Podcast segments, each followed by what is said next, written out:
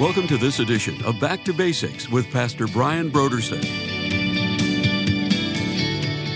And you know, there's something so satisfying when you endure. And I know from experience, you know, when you don't endure, when you give up, when you, you decide to drop out before the finish line or whatever, there's that disappointment that, man, when you just press through and you cross the finish line, you're like, yes, that's right. That's good. This is Christianity.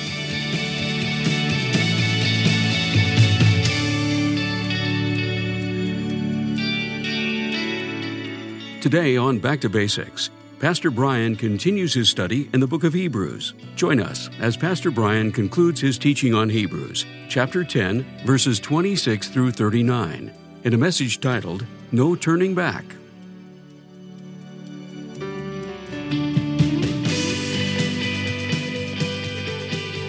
Now, here's Pastor Brian. They might have pulled off that murder and nobody ever found out. And man, when they finally lay there and they take their last breath, they think, oh, wow, I made it. I got, I got off with it. Nobody caught me. And guess what? The moment they open their eyes, they're right before the ultimate judge who knows everything that they did. So the reality is there's a judgment coming. The context here is that the, the judgment comes hard upon those who reject Christ. Now, that's point number one. Secondly, though, I want you to notice the personal appeal that the author makes. So he says to them in verse 32, he says, first of all, he calls them to remember. He says, But recall the former days in which, after you were illuminated, you endured a struggle with sufferings, partly while you were made a spectacle, both by reproaches and tribulations, and partly while you became companions of those who were so treated. And then he says, For you had compassion on me in my chains. So we see that the, the writer here, like I mentioned earlier, he's writing to them as as someone who knows them. He's writing to them out of genuine personal concern. He has a relationship with them. He's not just as at a distance pronouncing judgment upon these unknown people or warning them about judgment, but he's saying, No, we know each other. And so his appeal to them is, is an appeal based on love. He has a, a genuine concern for them. And, you know, sometimes it's hard to confront somebody about their sin. Sometimes it's hard to speak up and say to someone, look, hey, you're going the wrong direction. You need to get things right. And of course, there are those people out there that feel like they have a ministry of rebuking.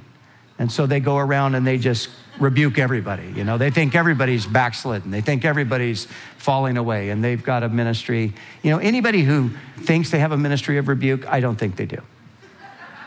Because real rebuke is, is not something that you glory in doing. It's not something that you feel proud of. It's something that you, you really struggle to do, but you do it out of love. It's not easy to confront people, is it? It's unpleasant. I hate this part of the Christian life. I have to at times say hard things to people that I don't want to say. I would rather just not say it. But I have to say it. Why? Because of love. You know, if you love somebody, you're going to tell them the truth. The Bible says, faithful are the wounds of a friend.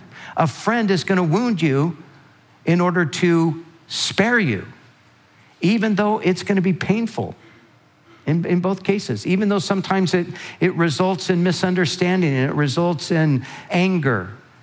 But we have to do it. And, and this is what the writer is doing. He's taken it upon himself.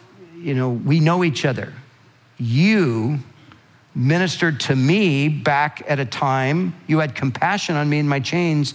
Now i'm, I'm going to reach out to you. I'm going to reciprocate. It's a different situation but i'm going to tell you what you need to hear. Now like i said he says to them recall the former days. So you know it's like what happened to these people? He says recall the former days. Remember back to the time when after you were illuminated, after you came to understand that Jesus was the Messiah, he says you endured a great struggle with sufferings. You were made a spectacle, both by reproaches and tribulation. You became companions of those who were so treated. for you had compassion on me in my chains. You joyfully accepted, he says, the plundering of your goods, knowing that you have a better and an enduring possession for yourselves in heaven. He's saying, Look, what happened? How has this come about? Remember how you used to be? And, and how is it today that you're thinking about walking away from your trust in Jesus as the Messiah when back here you were willing to suffer a loss of everything that you had for him? How do you explain that? You know, I have had at times, I've had to ask people similar questions. People that I've known for years, people who are moving away from Christ, I've had to ask them, look, okay, what, what does this mean? What about the past? What about the transformation that seemed to take place in your life? What about your professed love for Christ? What was that? Was that all fake? Were you pretending? Was none of that real? Were you just under some kind of a, of a delusion? And you know, sometimes people will say, well, you know, I don't know what was happening back then, you know, but now I, I know. And usually it's because there's something that they want to do that God will keep them back from. And so they're going to forget all the past, forget their commitment, forget even their suffering, and they're joyfully, Uh, you know, accepting those kinds of things because, no, I've got to have this thing. And God's going to hold me back, so I'm going to renounce and deny and pretend that nothing ever happened. I don't know if that's where they were, but maybe so. And so he, he asked them that question. You know, look, how did you go from there to, to where you're at today? They joyfully accepted suffering, reproach, tribulation, plundering. So, what's happened? Well, what's happened is that things have remained difficult because we see that they were difficult early. And it seems to me, it never comes right out and you know specifically says it in the book, but it seems to me that they were tired of suffering. And they were disappointed that Jesus did not return in their time frame. It seems that they were expecting things to be different than they actually turned out to be. And so this was now causing them to rethink. But listen, we have to understand that when we decide to follow the Lord, we're following the Lord who was going to a cross. That's where Jesus was going. And that's what, and isn't that what Jesus said? If anyone come after me, let him deny himself and do what? Take up the cross. Jesus, the way of Jesus is the way of the cross. And, you know, sometimes we are fooled into thinking that, well, you know, when you become a Christian, life just gets easier and everything gets better and it's going to be wonderful and it's going to be just fun and exciting and you're never going to have another problem. Well, that's just not reality. But sometimes even preachers can present it like that. But it's not true. Now, I'm not saying being a Christian doesn't have some really wonderfully joyous and fun moments. It certainly does. And it certainly is. I'd be the first one to say that being a Christian is the great adventure of life. I love every minute of it. But if I stood up here and didn't tell you that it's also a life of suffering, I would not be telling you the whole truth. There is suffering, there is affliction, there is hardship, there is difficulty. And sometimes it comes from the invisible realm where we don't really see what's going on, but there's a, an enemy behind the scenes that's, that's coming against us. Sometimes it comes in the form of you know, bodily suffering. Sometimes it comes in the form of just hardship in life. Sometimes it takes on the form of fierce opposition and persecution from people who hate the gospel. And they want to harm those who hold fast to it but that's always been the case. And so he says to them, he reminds them, first of all, in the latter part of verse 34, knowing that you have a better and an enduring possession for yourselves in heaven, he says, Therefore, do not cast away your confidence, which has great reward, for you have need of endurance. This is what we all need to know about being a Christian it is a long distance race. It's a long distance race, it's a marathon. That's what it is. It's a spiritual marathon. And in a marathon, you need endurance. That's what you need more than anything. You don't need speed, speed's not the issue. You need to be able to keep going. And so it is in the Christian life. It's a, there's this, this element of endurance that is absolutely necessary. And Paul the Apostle, when he was at the end of his life, he said, I fought the good fight, I finished my race, or I finished my course. Paul saw life as a course, and actually, it was an obstacle course. He saw it as a long distance run. I have fought the good fight. I finished my course. I have kept the faith.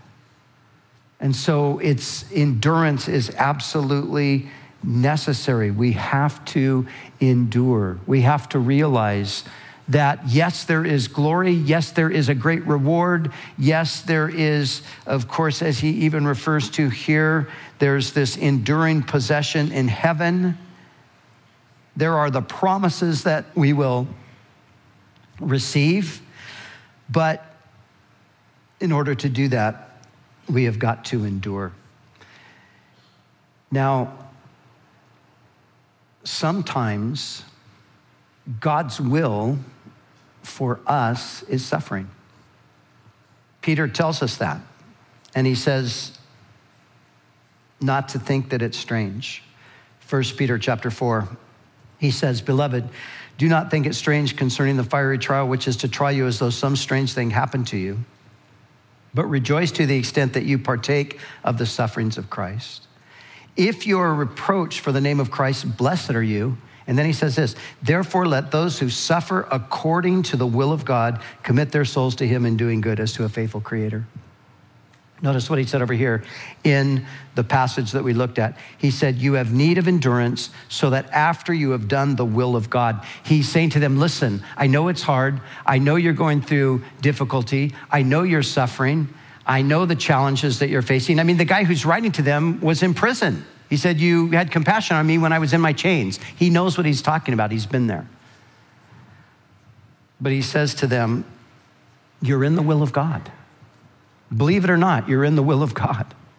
You know, as we look around today in the world and as we see uh, Christians suffering, and there are many that are suffering greatly, and we look at that and we think how wrong that is, and we wonder why somebody's not doing something about it. But the fact of the matter is, apparently, these things are part of God's will. But we don't, we don't when I think about God's will, I, am not thinking in those terms. You know, when I think, gosh, Lord, I want to be in your will. I want to be in your will so much. Lord, man, if I could just suffer more for you. You know, that's not in my mental picture of what I'm praying for. You know, when we pray, God, use me, use me in a great way. I want to do so many wonderful things for you. God, I want to see so many people saved. I want to do all this stuff. And, you know, is suffering there? Uh, You know, am I thinking that, and Lord, even if I have to suffer and die to see many come to you, then that's great, let's do it. No, I'm not praying like that.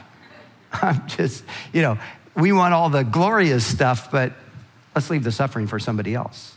But you know, there are times when God just says, you know, this is my will and this is how I'm going to accomplish my purposes. And you know, this is what we see happening. We hear about the, the horrific things that are happening. We hear about the barbarous uh, behavior of the ISIS people and the, the intense suffering. And yet we see that many people are coming to Christ through the witness of these people who are willing to give their lives for their faith. And many of them, their faith is so small. Many of them have never sat through a Bible study. Many of them have never gone from Genesis to Revelation. Many of them just know the, the basic things about Jesus, you know, that he's the Son of God, and they just believe that, and they're, they're willing to lose their head over it. And other people look on and they see that and they say, that's powerful. That's real. I want that. And you see, God uses those things. N.T. Wright, in his book, How God Became King, he said this. He said, We should not be surprised, though many in the church down through the years would be very surprised to hear this that the early Christians understood their vocation as the followers of Jesus to include as a central and load bearing element their own suffering, misunderstanding, and likely death. The suffering of the followers of Jesus is actually like Jesus' own sufferings, not just the inevitable accompaniment to the accomplishing of the divine purpose, but actually itself part of the means by which the purpose is to be fulfilled. This is the crazy thing. Jesus came and said, Repent, for the kingdom of heaven is at hand. Follow me, and I'm going to the cross. And that's where you're going if you're following him. We're going to the cross. But remember, something happened after the cross there was a resurrection. And so Jesus calls his disciples, and he's always called his disciples all throughout the ages. He's called us part of our vocation is suffering. So Peter says, Don't think it's strange concerning the fiery trial which is to try you as though some strange thing happened to you. It's not strange. It's only strange if we fail to look at the plain statements of Scripture. Here, the author saying, You need endurance so that after you've done the will of God, listen, you're in the will of God right now. I know it's not easy. I know it's challenging. I know there's hardship. I know there's suffering. I know that it might end in death, but you need endurance so that you can receive the promise. There's something after, there's something that's coming. And, you know, sometimes with trials and testings, they're, they, they come to a conclusion in this life, thank God. And oftentimes it's after those seasons we come to the other side and we receive the promise, we receive the reward, we receive a blessing. And we look back and we realize, wow, that was so hard. But we would even say, you know, as hard as that was, I would do it again for the result. I would do it again because of what, you know, came out of it, the good that God brought through it. But even if it never ends in this life, of course, we go into glory. And then it's all, it all makes sense then. But we can't lose sight of that we have to remember that we've got an eternity ahead of us and that the things that happen in this life are, are really just, just preparatory for that. Now, so he says you need endurance. You need endurance. And you know, there's something so satisfying when you endure. There's something satisfying. And I know from experience, you know, when you don't endure, when you give up, when you, you decide to drop out, you know, before the finish line or whatever, you know, there, there's that, that disappointment. But man, when you just press through and you cross the finish line, you're like, yes, that's right. That's good. This is Christianity. There's difficult times, there's challenging things. But for those who endure, there's a great reward the disciples of Jesus, they said to him at one point, they said, Lord, we've left everything for you. What are we going to get out of this? He said, When the Son of Man sits on the throne of his glory, you will sit on thrones with him. And everyone who's given up father and mother and house and business and children and all, all of these things that he lists will receive a hundred times more and eternal life. You see, we have to remember that the goal is in the life to come. And this life might well be challenging. It might be filled with difficulties. And of course, the truth of the matter is, if we're going to make any kind of difference for the kingdom of God in this world that is dominated by sin and Satan, it's not going to be an easy road. It's going to have its challenges. But I don't want to overstate it. Of course, there's grace. God gives us grace. But I want to close with these words. Some of you are familiar with these words because they are the words to a song that we've sung over the years here many times over. Some of you, maybe you'll hear them for the first time. It's a simple song. I have decided to follow Jesus. No turning back, no turning back. Though none go with me, still I will follow no turning back, no turning back. The cross before me, the world behind me, no turning back, no turning back. I have decided to follow Jesus, no turning back. I was in Montreal, Canada yesterday. There are 4 million people in Montreal. And there are about 4,000 Christians. Four million people and maybe 4,000 Christians. A completely secular culture. Catholic Church once had a strong grip on the culture. No longer, Catholic churches are mostly museums today. Nobody goes to them. They are very proudly secular. And faith in God is ridiculous in the minds of most people. And to be a Christian, a follower of Jesus in that culture, you are definitely the minority. You're definitely the weird person in the office or on the campus or whatever the case might be. But you know, I talked to several young men and women who are in university. Some of them are actually you know, teachers in schools, and some of them are young professionals in various businesses and things. And just to see their faith, to see their love, and to know the context, and to know that they're in an environment that is very challenging, but to see the vibrancy and their, their commitment to stand up for Jesus in the culture, man, I just was so blessed by them and so thankful for them. And may that be the case for us too. You know, Jesus said it. There's two roads, and one is narrow and one is wide. And on the narrow road, there aren't too many people. On the wide road, man, everybody's there. And the big temptation is to just jump onto the wide road with everybody else. But before you make the decision to do that, just remember where it's going it's going to destruction. The broad road, it leads to destruction. Multitudes are on it. The narrow road leads to life, and there are few that find it. What's the difference? Of course, the narrow road is faith in Jesus, it's trusting in Him. And the broad road is, is any, any other philosophy you want to take, any other religion you want to take, any other position. You don't have to have any, you just do your thing, go out there, and it, it'll all be okay, man. We're having fun, we're all partying, we're all on the road together, but the road ends in hell. That's the truth of the matter. And so, we need endurance so that after we have done the will of God, we would receive the promise. He says, For yet, yet a little while he who is coming will come and will not tarry. Now the just shall live by faith, but if anyone draws back, my soul has no pleasure in him. And here's what I love about the writer all the way through, he does this.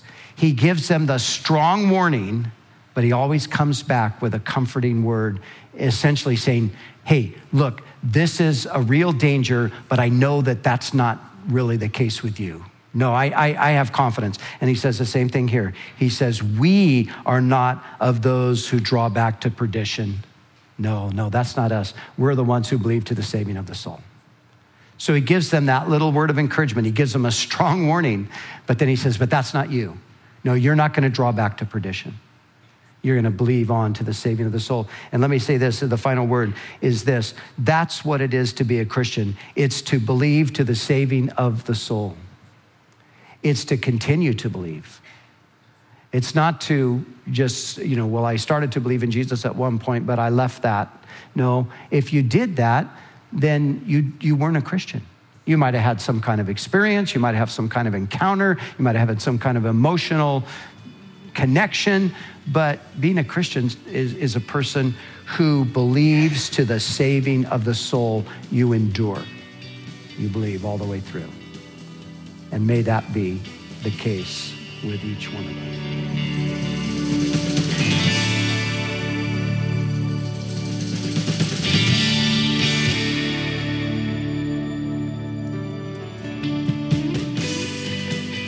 For the month of February, Back to Basics Radio is offering a book titled Gentle and Lowly The Heart of Christ for Sinners and Sufferers by Dane Ortlund. Isolation, distance, and conflict during these trying times have caused countless people to feel lonely and depressed.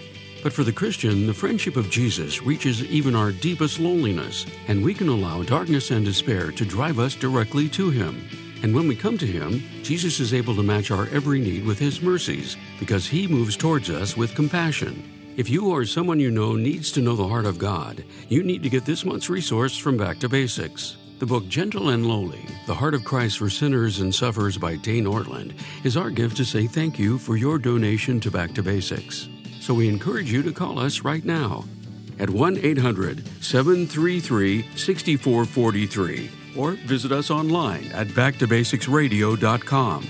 We'd also like to remind you that all of our other resources are waiting for you at backtobasicsradio.com or by calling our request line at 1 800 733 6443. That's 1 800 733 6443. Our desire is to encourage you in your daily walk with God. We'll continue tomorrow with more valuable insights from Pastor Brian as we study together in the book of Hebrews.